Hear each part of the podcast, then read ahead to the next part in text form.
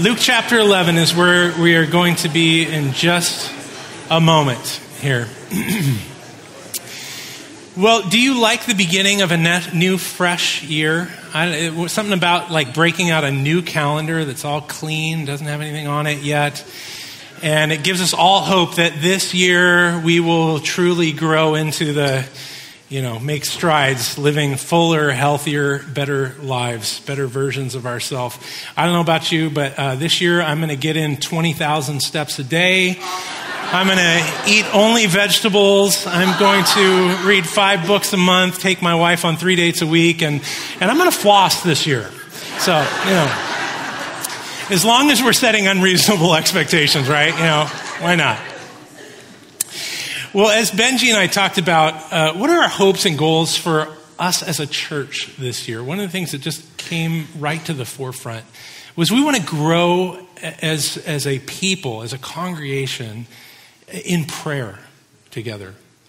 Now, this may seem very elementary. I mean, from the if you grew up in the church from the time you're you know knee high, you've heard Bible, Jesus, prayer over and over again, right?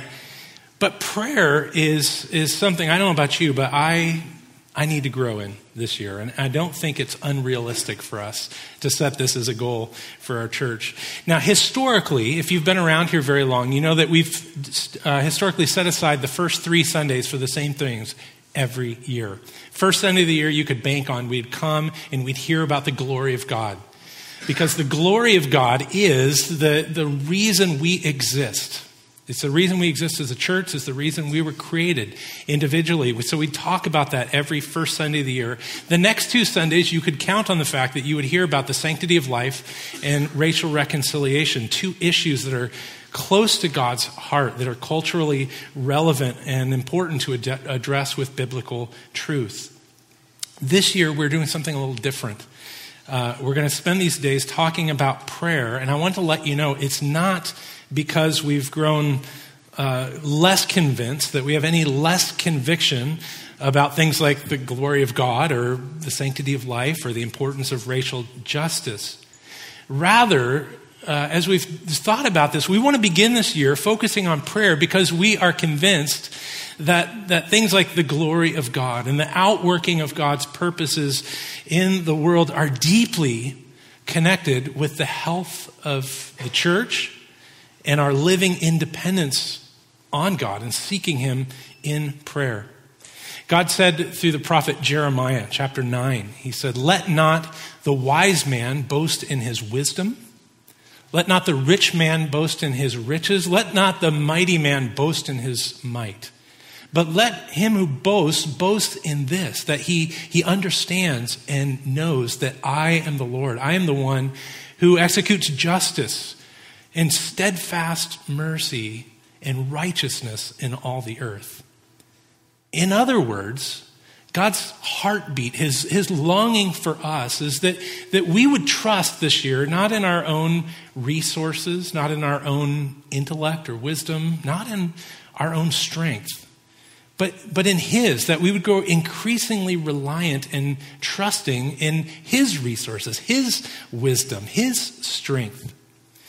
D. Martyn Lloyd-Jones, one of the preeminent pastors of the last century, he put it like this Prayer is, is the highest activity of the human soul, and therefore it is at the same time the ultimate test of a person's true spiritual condition. There is nothing that tells the truth about us as Christian people so much as our prayer life. He goes on to say, everything that we do in the Christian life is easier than prayer. Now, I don't know about you, but when I heard that, I, I resonated deeply with, with a lot of, of that. Both, uh, it kind of sent shivers up my spine like, wow, the, the, nothing tells the truth about me so much as my prayer life. I'm not sure that's an encouraging thing to hear. But I deeply resonated with there's nothing so hard that we can do in our life or everything is easier in, in a Christian life than prayer. I hope I'm not the only one. Actually, I hope I am the only one who resonates with that, but I'm guessing I'm not. Now, thankfully, Jesus is a realist. He knows us. And so I want you to, as we listen to this passage today, breathe a sigh of relief when somebody asks him about prayer. He doesn't say, I can't believe that you don't know how to pray or that you're not that good at prayer. No, he doesn't respond that way at all. In fact, he's eager to help us in our weakness in prayer. So if you're able, if uh, you would stand with me to honor the reading of God's word, we're going to read Luke 11, verses 1 to 13. Listen to God's word.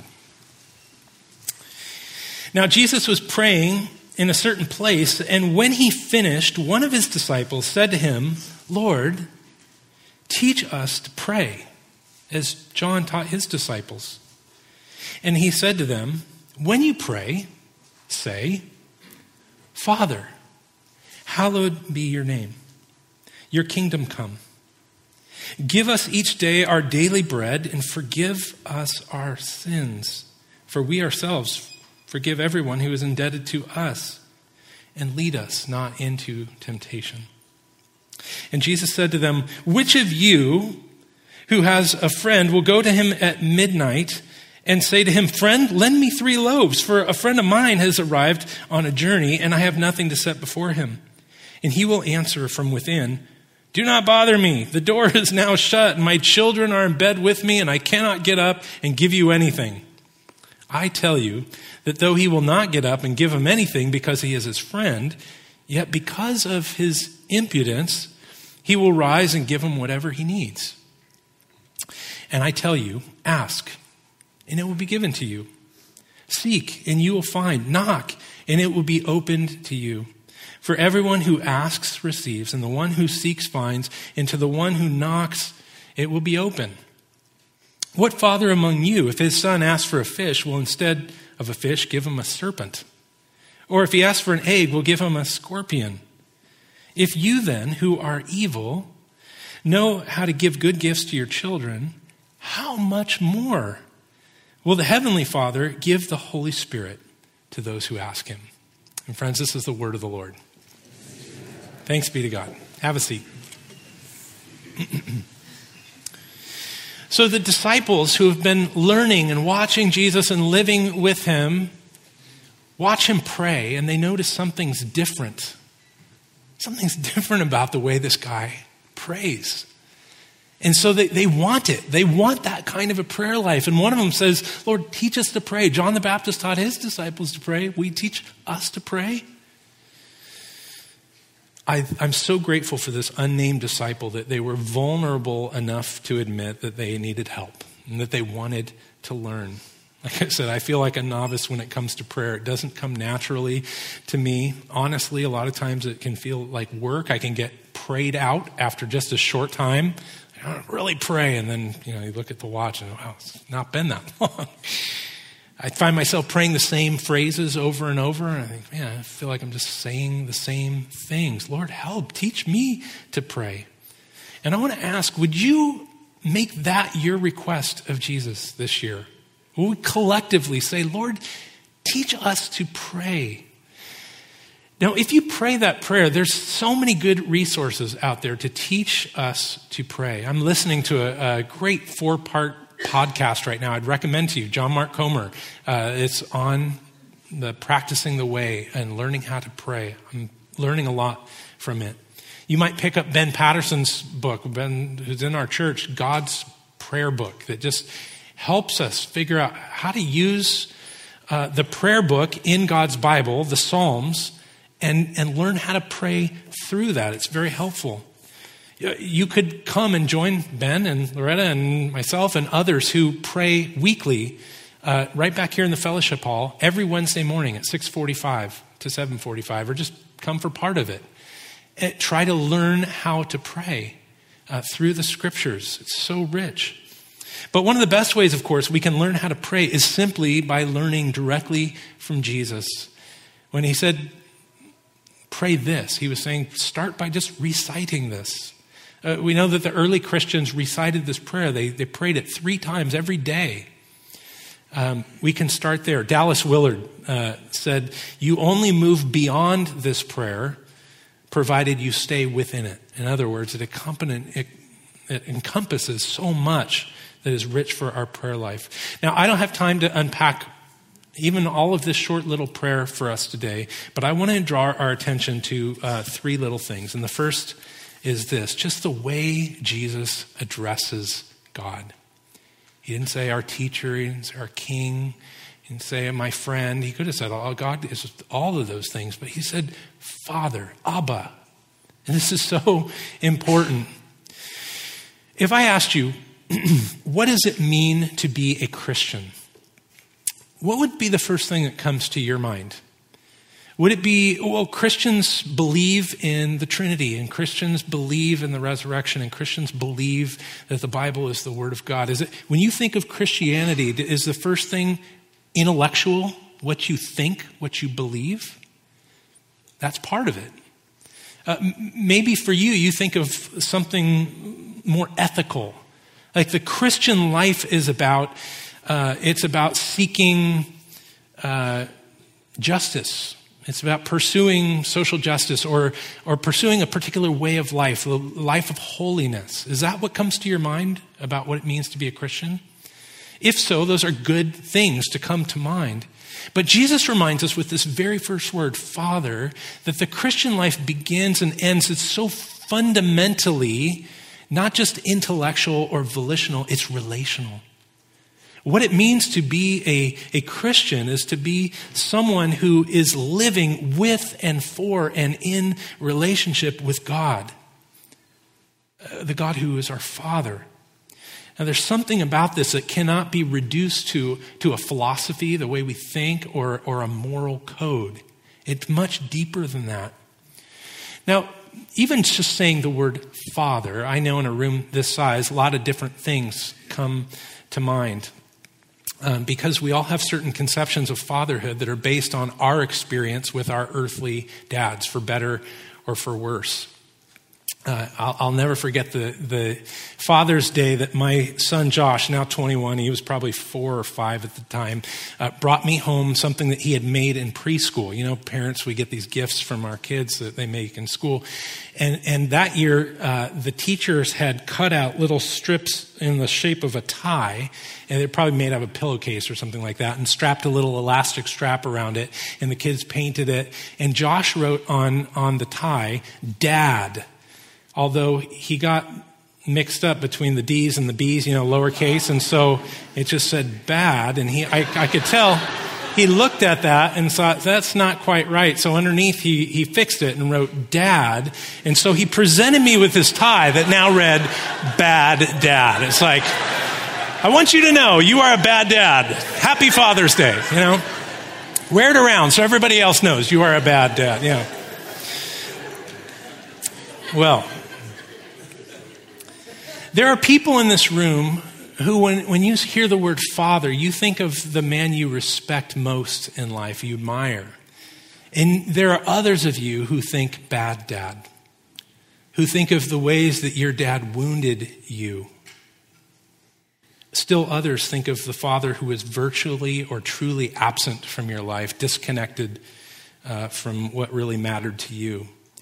Where, whatever your experience of, of dad was in your life, of father, I want to encourage you to let God define fatherhood rather than the way that your father imperfectly defined dad, and therefore uh, what God is as father.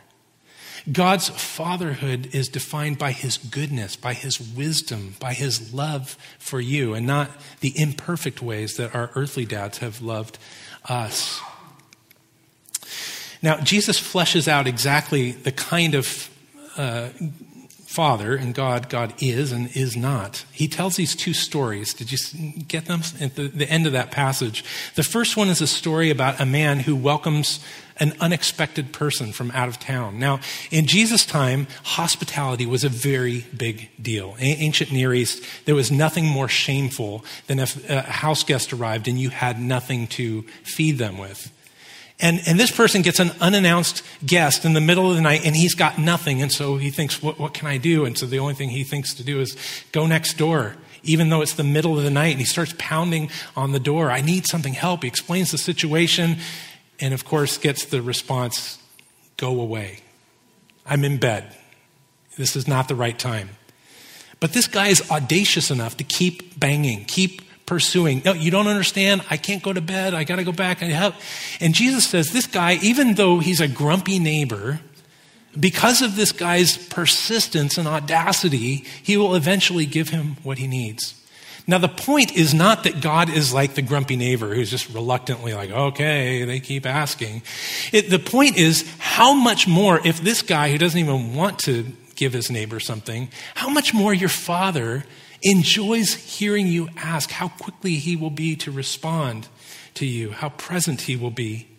The second story is about well, it's about bad dads. it's about dads who are, are imperfectly caring for their kids. And he says, even though you are all imperfect dads out there, you won't trick your kids or try to, you know, change out something. If they ask you for something that's good, you're not going to give them something evil instead. And if that's the case, how much more will the perfect Father, the, Heavenly Father, the one who loves you deeply, will listen to your requests and respond with what is best, with the Holy Spirit. Now, that being the one who we are coming to to address, Jesus says, Come to that Father who you can be assured that will listen sympathetically to what you want and who delights in you, and, and basically bring before him two concerns. The first concern is, is for God's honor himself. Did you see it? The, the prayer begins, Hallowed be your name, your kingdom come. Or in Matthew's version, your kingdom come, your will be done on earth as it is in heaven. Now, this is a prayer. Uh, this, this is revolutionary if you really think about it, because we spend most of our time thinking about ourselves. And we live in a culture and an age which enthrones the self. We talk a lot about self actualization and self reliance and self determination and self esteem, and, and on and on we could go. And Jesus turns this on its head. Not that God doesn't care about ourselves, but he says, pray for God's honor. Now, this is remarkably freeing if you think about it. The life of Jesus always starts with worship. Life with Jesus, and the life he calls us to, starts with worship. And the rest of the Christian life is fueled by this understanding of God's greatness in every part of his being. So listen to this, it's so important. All Christian mission, all Christian evangelism, all Christian service, all Christian discipleship, all Christian fellowship, it stands or falls on our conception of God's worthiness to be honored and treasured above all else. And so we pray, God, hallowed be your name, honored be your name, your kingdom come. When we pray that, we're praying both for ourselves and the world. Uh, that may no unworthy thought of you enter into my mind. And may no word or deed of ours lead others to think less highly of you than they ought to think of what is true about you. When we pray for God's kingdom to come, we're saying, God, have mercy and, and restore to this earth the perfect peace that comes from recognizing your good and true authority over our lives. Put an end to all pretenders to your throne. Reign in this world, reign in our hearts. Come back soon, Lord Jesus, and make the kingdoms of this world the kingdom of our God. Now, all of that is wrapped up in, in this petition Hallowed be your name, your kingdom come. That's pretty lofty stuff, is it not? Jesus' prayer moves us from, from our concerns with our little reputation and our own little empires and our own silly little desires to God's name, God's will, God's kingdom. And again, this, this will be liberating the more we experience it frees us from our fears and worries and anxieties. But it's not that God doesn't care about our worries, anxieties, and needs, because that's exactly what Jesus says bring those to our God and Father as well. So the prayer ends with petitions about daily bread that we need and forgiveness of sins and, and our temptations. Think about this. So good. He says, talk to God about the things you need. Uh, daily bread stuff, really practical. It's not that God is so high and lofty and doesn't care about our actual lives. No. But when we come to God, He says, be honest, be real about what it is that's going on in your life and what you need, what you want. We all have needs that are insufficient uh, for us to provide ourselves for. There are some in this room, probably not many, but some, who are kind of free from financial worries. Uh, you don't worry about that too much. But all of us, no matter what our financial resources are, there are things that we're unable to do anything about our health, the welfare of our loved ones, uh, spiritual condition of those that we care about. And we bring those things. Jesus says, Go ahead, pray. God, I need these things. God loves to hear it. He also says, Pray, forgive us our sins. I'm so glad that we can acknowledge. In fact, Jesus impels us and encourages us to, to acknowledge before Him that, that we're flawed creatures. We've made terrible choices. And like Isaiah, remember Isaiah when he comes into God's throne room, he says, Woe to me, I'm a man of unclean lips, and I live among a people of unclean lips. It's not just me, God, it's this whole world I live in. So we're able to come before God and acknowledge it's not just that I've made terrible choices, other people have made terrible choices that impact me as well. So forgive me my sins and allow me to forgive others. This is a, a beautiful prayer that, that uh, yeah, that we would experience the freedom of living in God's grace. And lastly, he says, Lead us not into temptation. And this is simple acknowledgement that all of us have warped desires. Augustine talks about we have a will, a heart that is curved in on ourselves. We are designed to have a will that flows toward out towards other people and towards God. And yet somewhere along the line that our fallen nature just curves in towards ourselves. And we experience the temptations and desires that come along with that. And when we get what we want, we find ourselves in places of guilt and shame. And even when we experience that, we find ourselves going back to those places of guilt and shame again and again. Yes, our own heart leads us to terrible places. And, and Jesus says, Go to your Father who, who is protective and caring and ask Him to protect you from that very impulse within yourself. Now, I don't know about you, but this, again, feels liberating that, that Jesus is saying, you don't have to hide or make yourself look good when you come to God, your Father. He knows, He sees what's in your life, in your heart. And yet, so much of our life is spent trying to make ourselves look good, isn't it?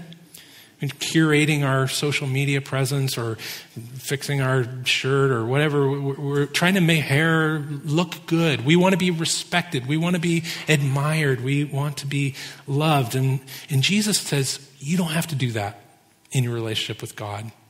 You can be honest. Don't bother trying to hide. Don't bother trying to dress yourself up when it comes to God in prayer. Just admit who you are. He knows. What a ludicrous proposition, anyway, to try to make yourself look good in God's presence, right? Uh, if you weren't here last Sunday, uh, go back and listen to Dave Peterson's sermon. Uh, Dave filled in last week. Just great message.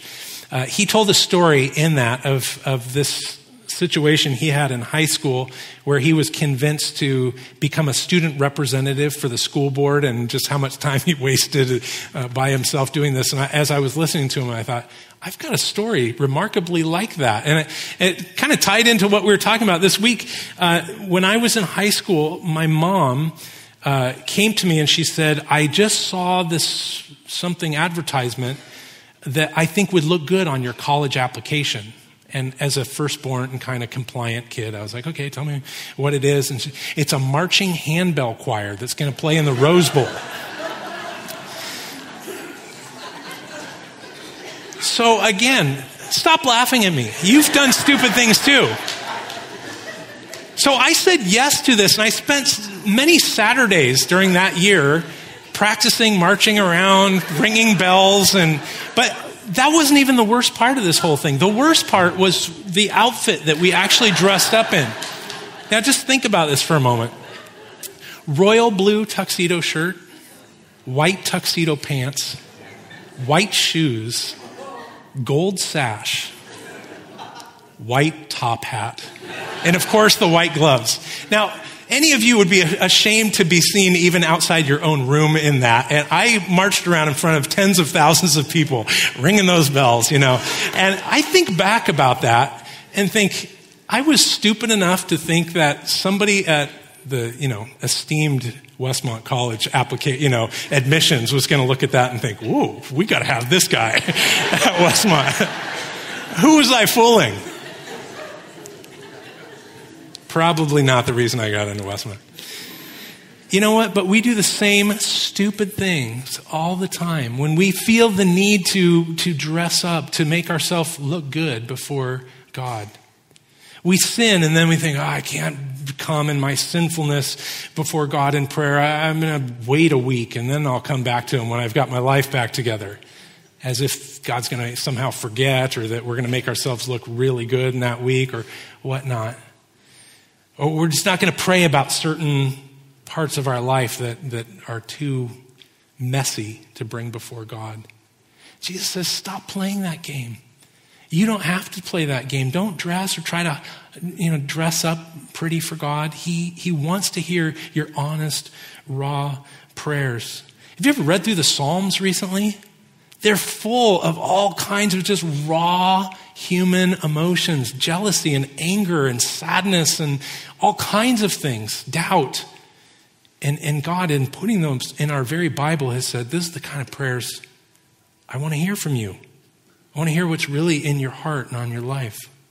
Now, there's so much more that could be said about this, but I want to simply ask you as we launch into a new year, 2024, will you commit to learning how to pray, to asking God, teach me how to pray. We pray that the Holy Spirit would, would work in a fresh way in your life and in our life together as a church. We pray that God would bless Santa Barbara Community Church so that we could be a blessing to our community and to our world. Will you pray for the children of this church to grow up to love Jesus? Will you pray for our youth to catch a vision for how God wants to use them in their unique gifting? We pray for the, the grief stricken and the sick among us? We pray that our home groups would be much more than just kind of a weekly meeting obligation that we show up to, but rather that they would be true community, Christian community, hot houses of prayer and scripture study. Will you pray this year for the salvation of those who don't know Jesus? Will you pray that those who have lost their zeal for the Lord would find a renewed fervor for God's kingdom and God's mission? Will you pray for prodigals to come home and the lonely to find a place in families? Will you pray? Do you know the name Charles Spurgeon? Spurgeon was one of the, the greatest preachers of the, the 19th century. He, he preached in London at the London Metropolitan Tabernacle.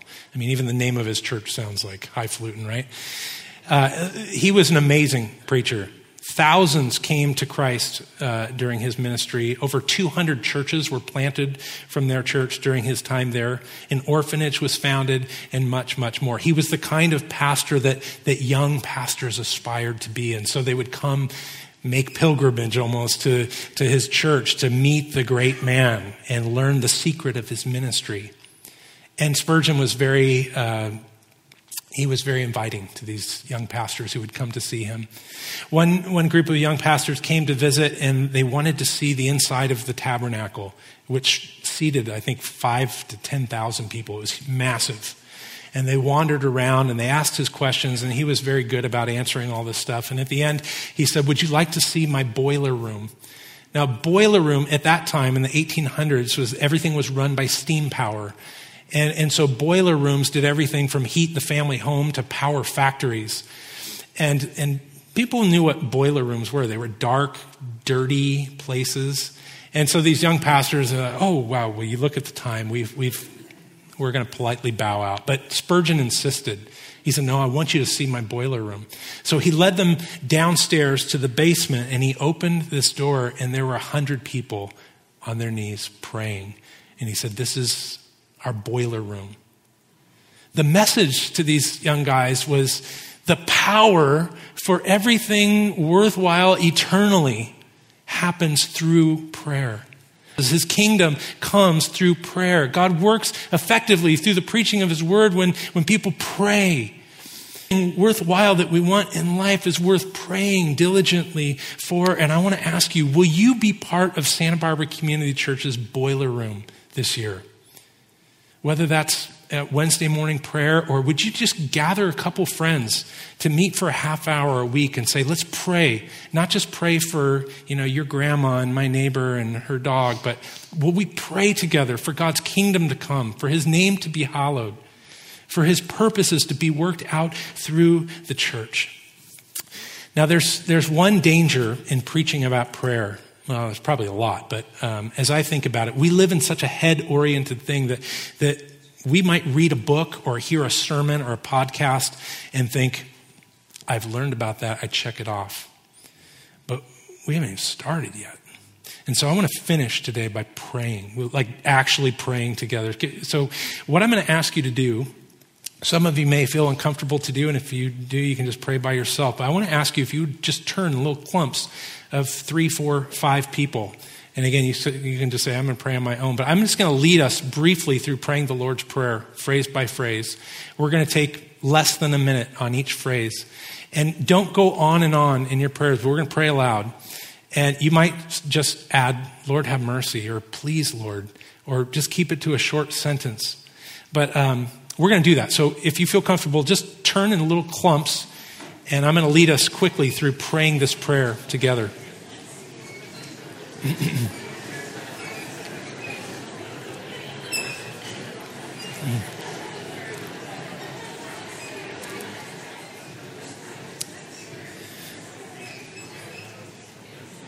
All right. The first phrase, Our Father who art in heaven, just consciously position yourself before our Father in heaven and give thanks together that we can be called his children through Jesus Christ. Thank him for his fatherly love, his heavenly perspective, his power, etc. Let's do it.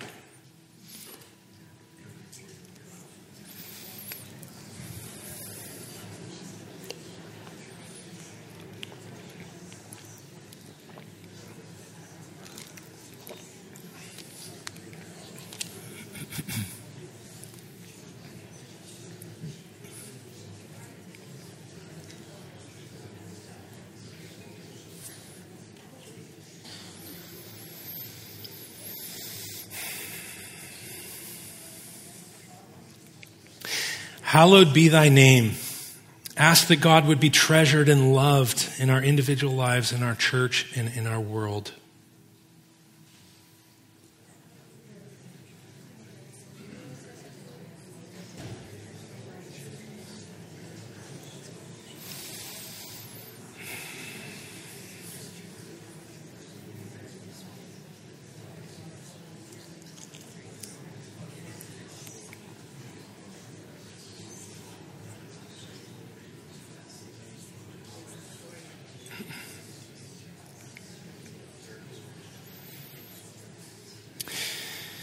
Thy kingdom come, thy will be done on earth as it is in heaven. Would you ask that we, as God's children, would truly show the world what it looks like to live according to God's will? Pray for God's peace and justice to reign. Pray for Christ to come back and set all things right. Let's pray for his kingdom to come.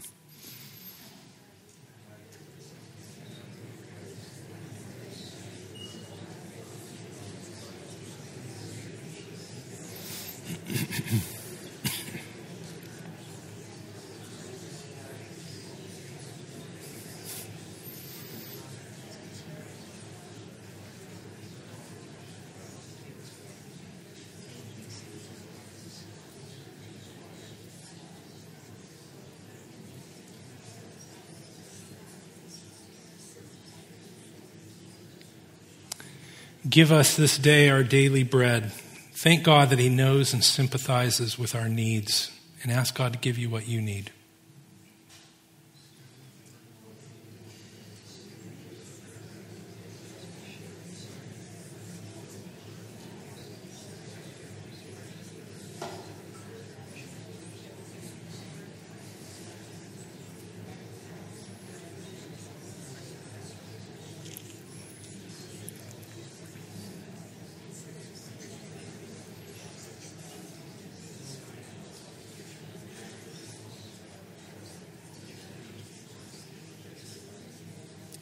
Forgive us our debts as we forgive our debtors, silently or aloud if you want. Confess any sins you can think of. And ask for grace to be quick to forgive those who sin against us. Ask that the church would be a place where we can breathe in the fresh air of His grace.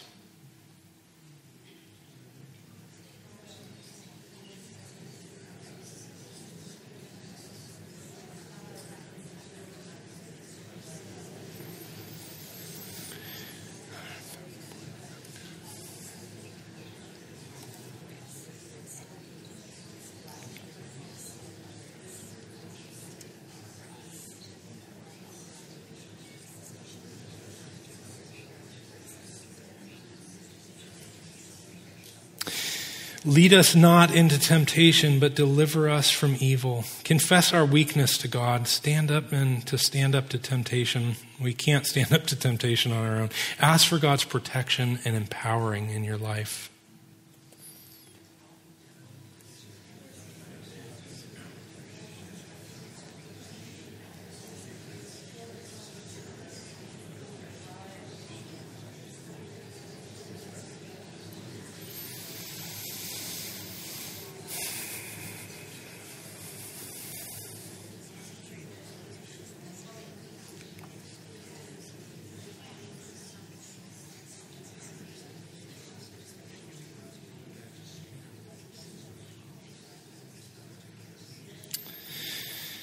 The early church added this little phrase to the end that thine is the kingdom, yours, Lord, is the power and the glory forever. Amen. And as the Heidelberg Catechism reminds us, Amen means this that this shall truly and certainly be. For my prayer is much more certainly heard by God than I am persuaded in my heart that I desire such things for him. So let's all say with gratitude and confidence in the Lord, Amen. Amen. Well, we're going to come to this table. By the way, that is a beautiful sound of hearing the murmur through the church. May it continue. But uh, we come to this table. This table is the foundation for why we can pray to God as our Father. It's how we know that He is a good Father. He sent His Son Jesus so that we could be forgiven. This bread, this wine represents Jesus' body and blood that was poured out for us, was broken for us, that we might be called his children. So come with confidence this morning. If, you, if you've never said to God, I want to be in your family, I want to be able to pray to you like Jesus did, this can be the day you come and just acknowledge your, your need for him and his sufficiency to be your Savior and your Lord, and this table is yours. So let's come and worship, take these elements together, and sing. Amen.